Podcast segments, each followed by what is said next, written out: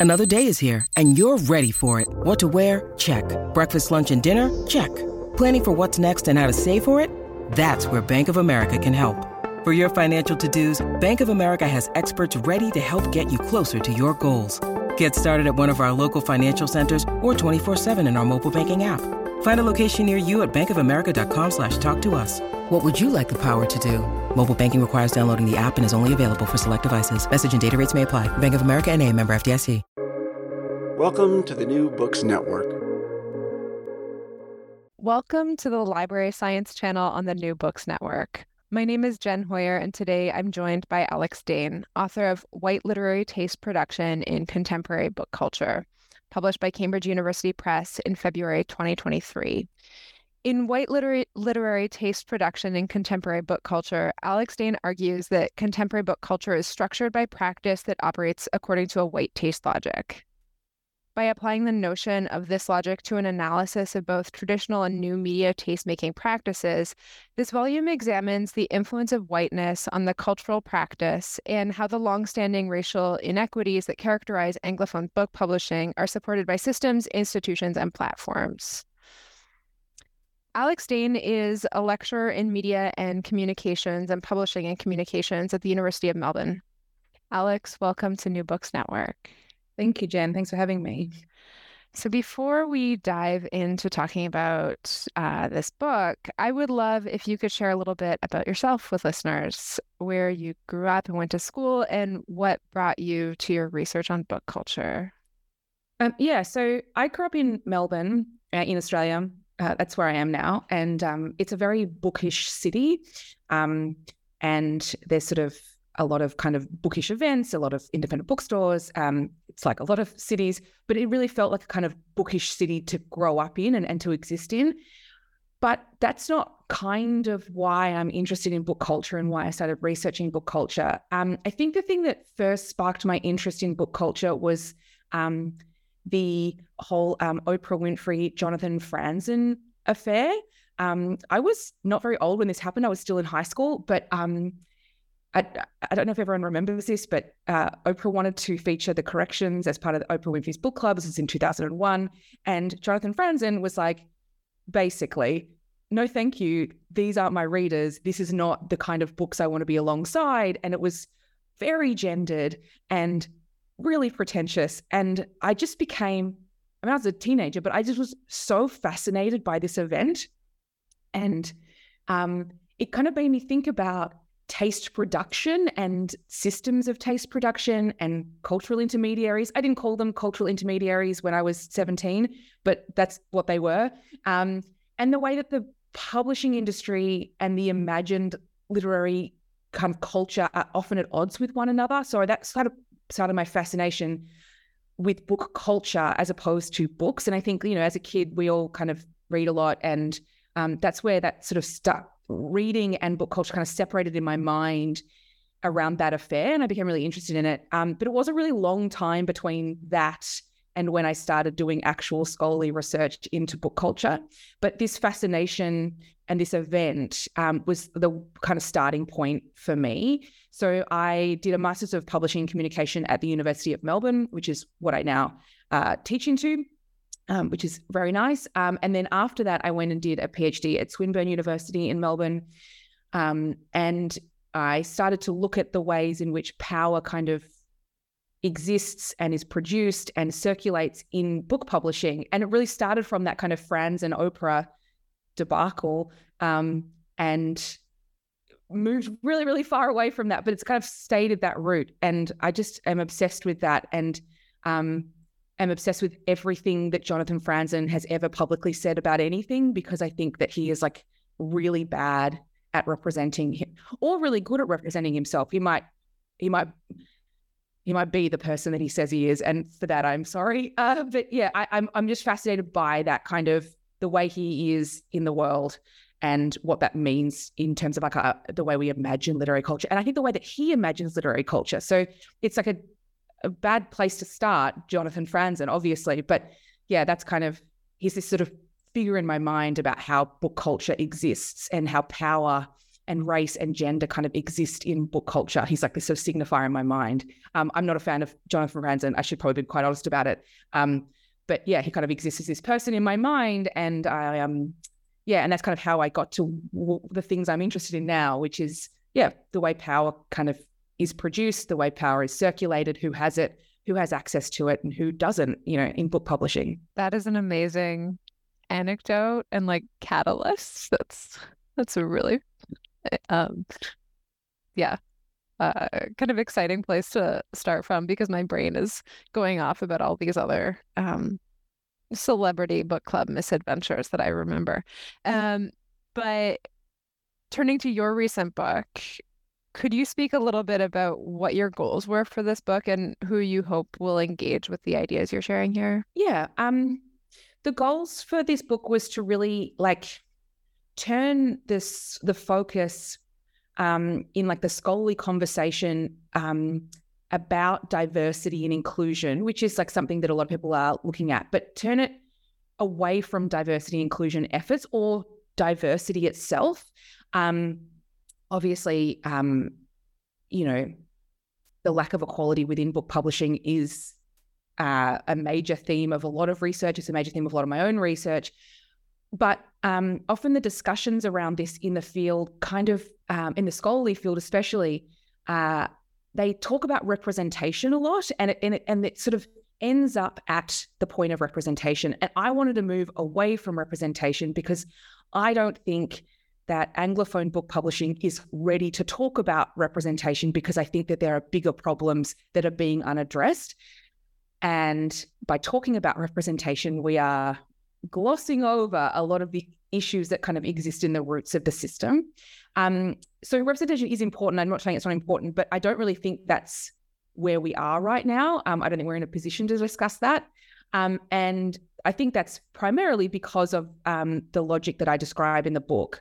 Um, and that's and I wanted to sort of shift the gaze of my work um, of the conversation from looking at diversity in terms of representation and look at the whiteness and what white people are doing, but also what white systems are doing. Mm. And these systems and the publishing industry is built upon these like deeply colonial um, kind of you know racist systems of classification, of understanding, of knowledge.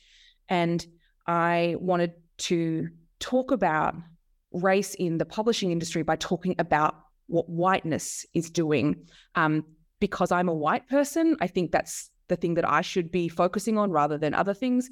Um, but also because I felt that it was, especially among my white colleagues, being like largely unaddressed. Um, and and the conversation kind of was too was pitched at, at the kind of at the wrong kind of angle, and we needed to be diving in. This is just what I think, you know, diving into the actual roots of the problem.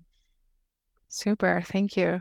Um, so, yeah, you present here the argument that Anglophone publishing sectors across a lot of countries operate according to the logic of white tastemaking, even in the midst of these efforts towards diversity.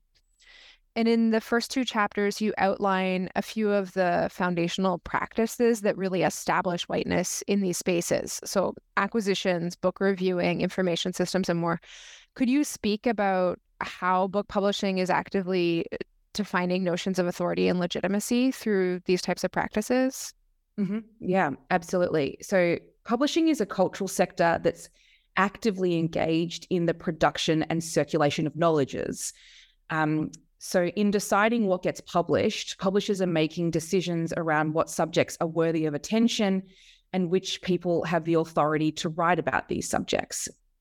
Um, so, therefore, publishing not just like embodies all the structural inequalities that kind of characterize countries like the UK or Canada or Australia or the US.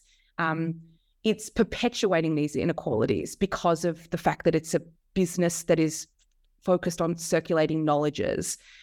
Um, and you can see this, as you said, like in all of the processes, like acquisitions, reviewing, book selling, all those kind of things. So um, Melanie Ramdarshan Bold's research uh, indicates that authors of color are assumed or even expected by commissioning editors to write about uh, what she calls issues um, that relate to race or confirm, conform to particular stereotypes or narratives.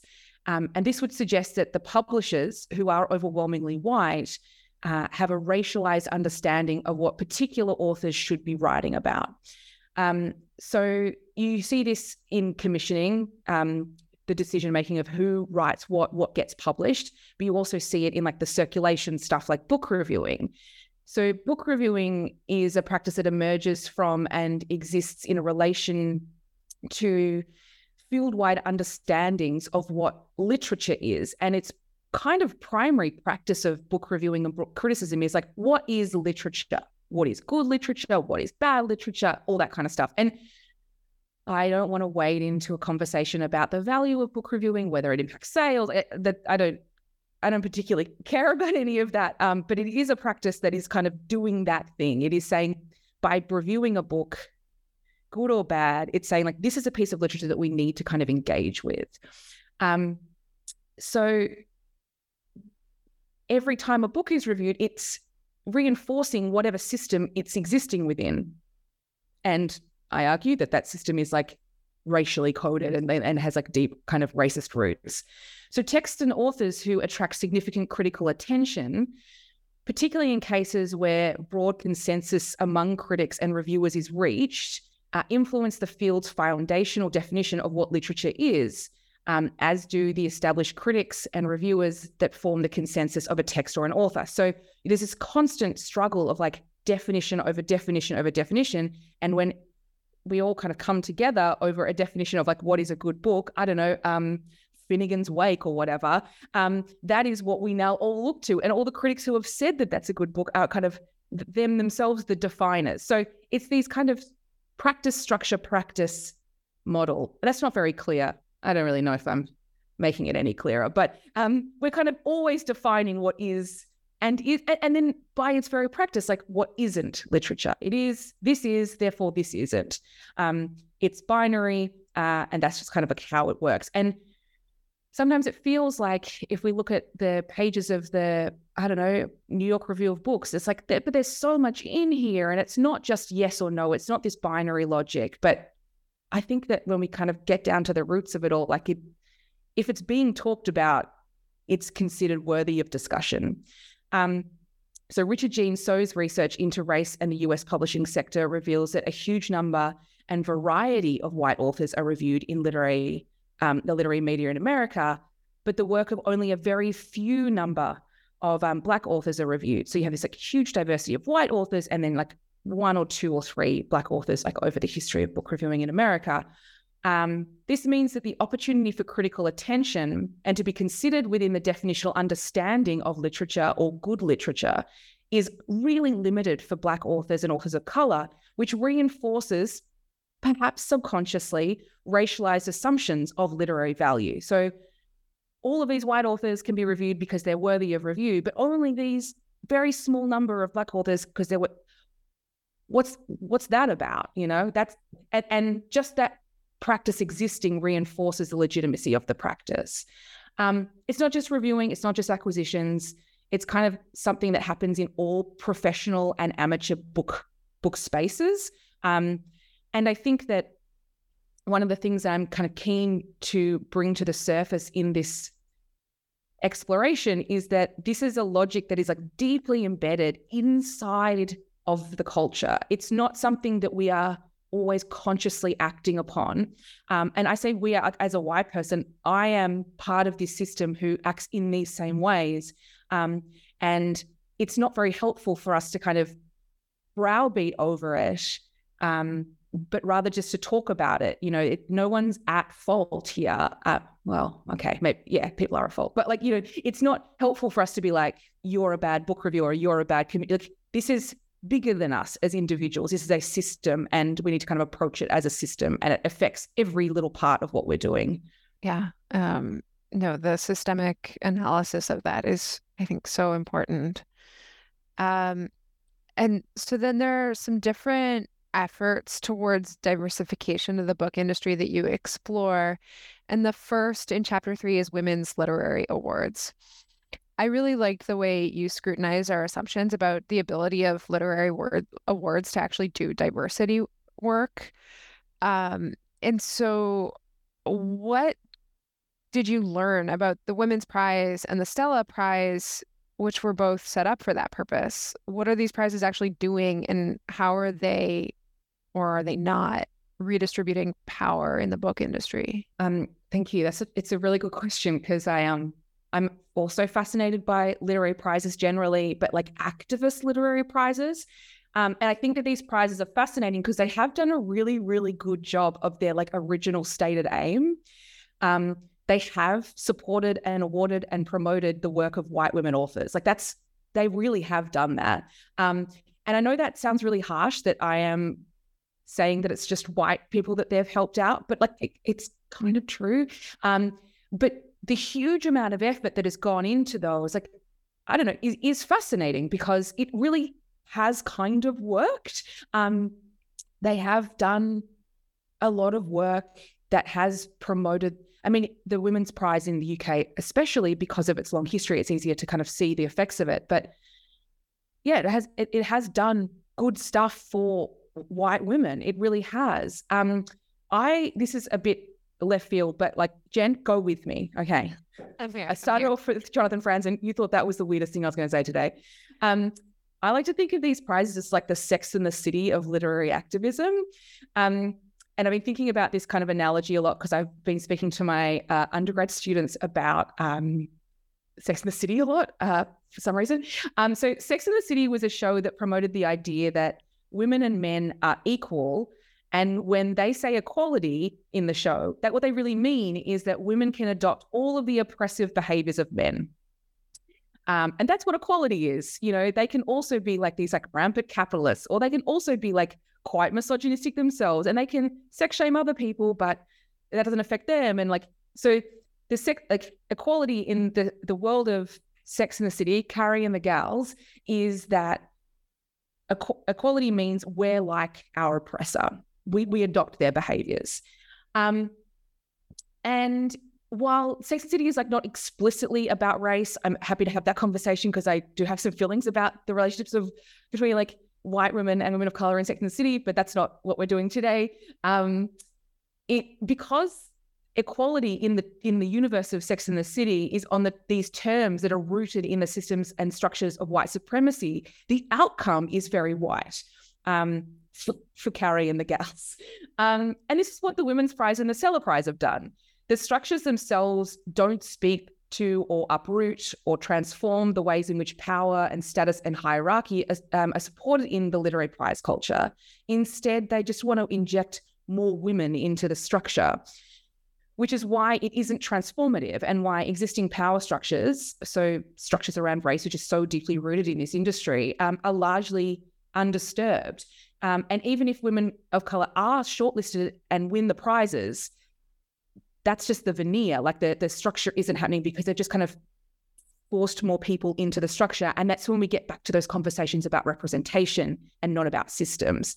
Um, a very long tangent into the world of Sex in the City, and and for that I apologize. But um, I think it's like helpful for me to think through that in terms of like plugging things into existing systems doesn't in any way transform the actual systems.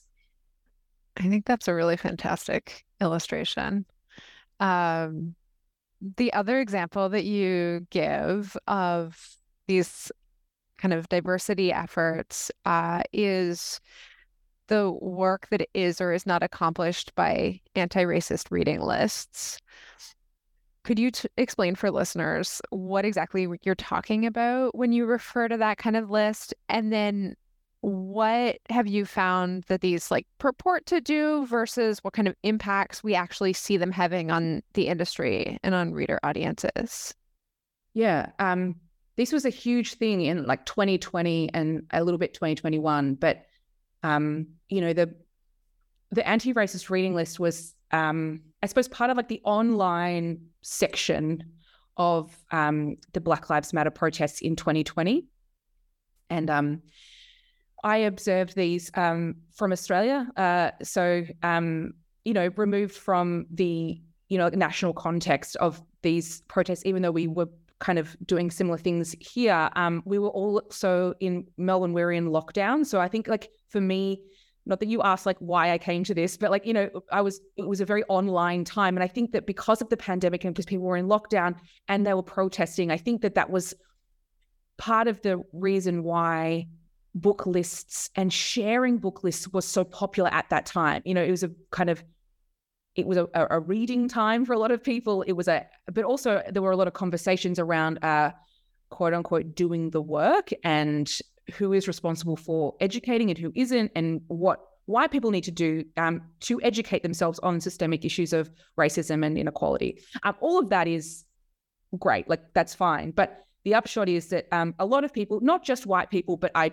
focus on white people, shared these anti-racist reading lists on Twitter and on uh, on Instagram. Also, publishers did it as well, which is a whole nother conversation, which we can get into. Um, but uh, they were like, these are the lists that you, these are the books you need to read in order to, I don't know, not be racist anymore. Um, I'm an educator, so I um, really do believe in like the power of reading things. But uh, as an educator, I only know I know that like reading can only get us so get us so far in terms of knowledge. Um, so I think there's like something to kind of grapple with then about like what can reading do for us. But what I was really interested in is kind of not the lists as things that people are actually reading, but as kind of signifiers of our performativity and our fear as white people around getting it right or not getting it wrong or making sure we're visibly protesting in this like very innocuous easy to digest way. Like read a list like here's a list of books you can read.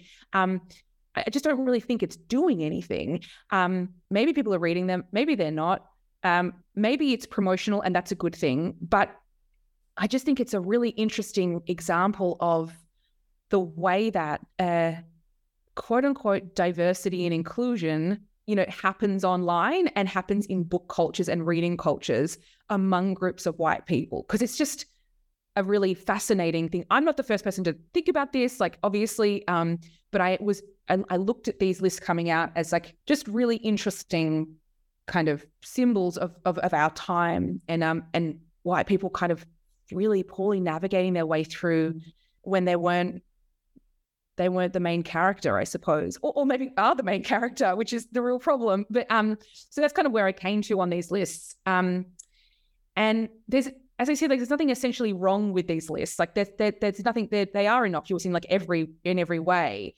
But my research tried to engage in what the lists were doing. So when they were posted by white people, what what were they actually doing? What were the effects of these lists? Did they have an effect on book sales? Um, and you know, what do they tell us about the way that white readers approach books by Black authors? Um, so I wanted to understand the performative nature of these lists and how they demonstrate the way that white book culture engages with books by Black authors. And what I found fascinating is that at the peak of their popularity in 2020, they did actually have an effect on sales. So the proportion of Black authors on the New York Times bestseller lists increased during this time. And it wasn't just new books, it was mid-list books, backlist, etc. Um, the effect was very short-lived. And it was only for nonfiction books by Black authors writing about the effects of racism. So it was the books on the lists kind of made it onto the New York Times bestseller list, which is not a perfect measure of what's been selling, but that's the public record that we have of what's selling. Um, so, on the one hand, we have a rise in the number of books by Black authors on the bestseller list, but it's a very narrow understanding of, I don't know, Black literature generally. Um, and we didn't really see any budge in the proportion of white authors on the fiction bestseller list, like that stayed pretty dominant and the same. Um, and so we have these like assumptions that are really pervasive about what uh, like, assumptions that are on both the part of the publishers and on the part of the readers about which kind of authors write what which kind of books and you could see both in if you look at the the lists that people were publishing that um, you know read these books and you know to cure every ill that's ever been in society and then the bestseller lists um, you can see that like black authors during this time were really pushed into this educative you know pedagogical function there's nothing wrong with those books. They're great books. They're important books. We need to have those books. But it's that these are the books that Black authors write. They're about these things, and they're the ones we're going to read, and they're the ones we're going to commission, and they're the ones we're going to review. And that's only one kind of book, a very important kind of book, one that I'm grateful exists. Um, yes, we should be reading them, but there are heaps of other kinds of books that Black authors are writing or should be writing or should be given the opportunity to write. So even then, even my language here is is so problematic. Like given the opportunity to write, like who, who am I giving people opportunity? Like that's that's am I allowed to swear? No. Uh, um, that's really stuffed up that like I I am that's the language I'm using. That's the logic at work, you know, given the opportunity to write. So if these these lists just aren't bad in and of themselves, they just demonstrate the logic at work where this is the kind of books that people are writing. This is the kind of books that we'll be reviewing. This is the kind of books that we'll be reading. And then once the protest is is over, you know, in, in the minds of a lot of people, it's kind of we we we snap back to business as usual. And the only um, you know, black authors that are on the consistently on the New York Times bestseller list are black celebrity memoirs and Malcolm Gladwell. Gladwell, and so great, you know, that's kind of shows like a real kind of snap back to a kind of cultural baseline. Yeah, absolutely. I mean, as someone who likes a good like cozy mystery in my downtime, I the internet, the world, the publishing world presents me with a lot of lists of, as you said, like nonfiction books by Black authors to read. And I have to do a lot more work to find the lists of cozy mysteries by folks of color. And like yeah, that, exactly. that work has been done out there, but it is much less present from mm. the book world than the kinds of lists that you've described. Yeah. Yeah. And and and that it just kind of comes back to you know, I was reading Melanie Ramdarshan Bold's research while this is kind of happening, and I'm seeing, you know, her research really dives so deeply into the British publishing sector and about how there is like these authors write these books and these authors write these other books, and and that divide, and then you're just seeing it playing out by, you know, perfectly well-meaning people on the internet who've done nothing wrong and like, you know, have just caught my ire and then and then and and which is sorry, sorry to them, but you know, it, and it's just part of that kind of perfectly well-meaning work that is kind of meaningless and doesn't really do anything. And making change is hard and it's unsustainable often without changing these roots, these foundations. Yeah, I would love that list though of like cozy mysteries by authors oh, yeah. of color because yeah. yeah, yeah, yeah, I'm working on that.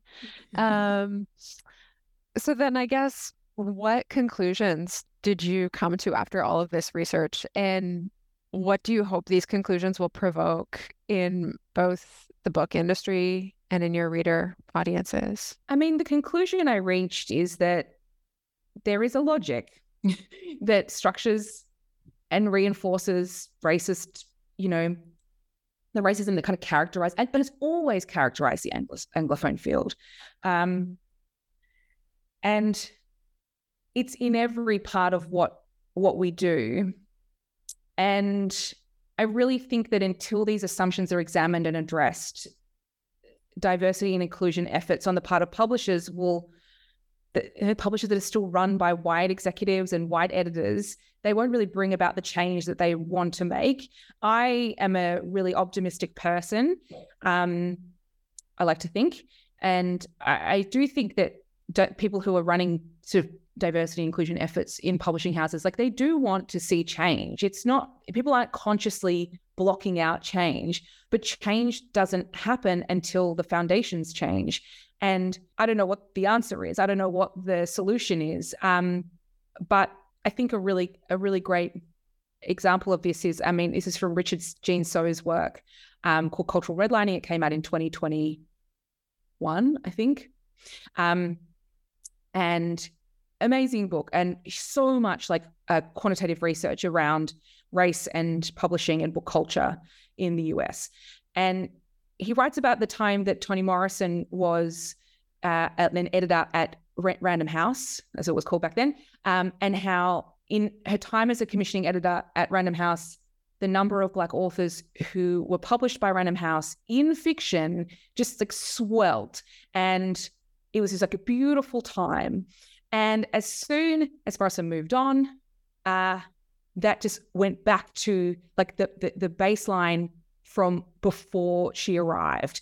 And it's a you know it's a pretty crude measurement. It's you know only can tell us part of the picture, but I think that that is such a great example of how the logic is so strong that you can bring a bit of representation in to change it for a bit. But as soon as that effort is kind of undone or or, or, changes, it like an elastic, like it snaps back so quickly, and it did almost instantly. Um, and the fate of you know publishing should not rest on the shoulders of one person at random. Like that, that can't be the system where we've decided on. So I suppose like what I want us to do uh, as as as researchers, as as an industry that I care very deeply about, is to really examine those systems. And I and I caught myself before saying, you know, afforded the ability to write or given the opportunity to write X, Y, and Z. Like that's just me enacting that logic, you know, in a conversation. So, you know, it, it takes a lot to kind of unlearn. And I don't know how to I don't know how to bring about systemic change.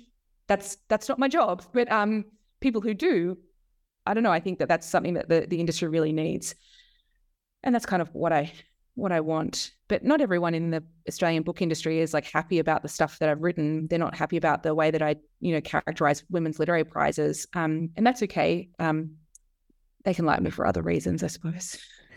Right, and I mean, we have to we have to make the conversations happen, even if they're not comfortable they oh they're deeply uncomfortable and these are things that i grapple with a lot as someone who wants to write about race which is kind of how i got to this this book and this research is that um you know i wanted to write about inequality because i can see it so blatantly and it took me a couple of years to get to it but it was like oh this is the problem because it, it, we need to be talking about whiteness it's not about representation it's about whiteness and so um and you know that is that is uncomfortable but like anything uncomfortable like you start talking about it and after a while, you just like forget that it's uncomfortable. And then you start making other people uncomfortable about it, forgetting that they find it uncomfortable.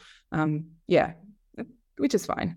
Yeah, little steps, little steps. Um, it's it gets us somewhere. Um, well, I've I've taken a fair bit of your time, but before we wrap up, I would love to hear about what you're working on next. If you have any new research projects that are based in this research or anything completely new that you're diving into. Um yeah, I am kind of moving away from publishing practice specifically, um, but it kind of is rooted in this research. I want to look at um, creative networks for authors. Um, and the role that like institutions play in mediating those networks, how authors come together, what those kind of individual creative relationships mean for the way we understand book culture and how they kind of they are or are not generative and then also you know who does and doesn't have access to them um, and i'll be coming to new york in september to do some research about um, the city as as as a sort of mediating institution as well, and how you know the city acts as um, an enabler or a disinhibitor to kind of literary production. So I'm kind of looking at um, what authors are doing because I'm kind of really fascinated about what authors do. As someone who doesn't really have a creative bone in their body, I'm very fascinated by what they do. Wow, that sounds really really fascinating. Um, thank you so much for chatting with me today about all of this. Uh, so yeah, yeah, just like really, really thought provoking, um, really great ideas to, I hope, have a lot more conversations about. Uh, so once again, my guest today is Alex Dane, author of White Literary Taste Production and Contemporary Book Culture, published by Cambridge University Press in 2023.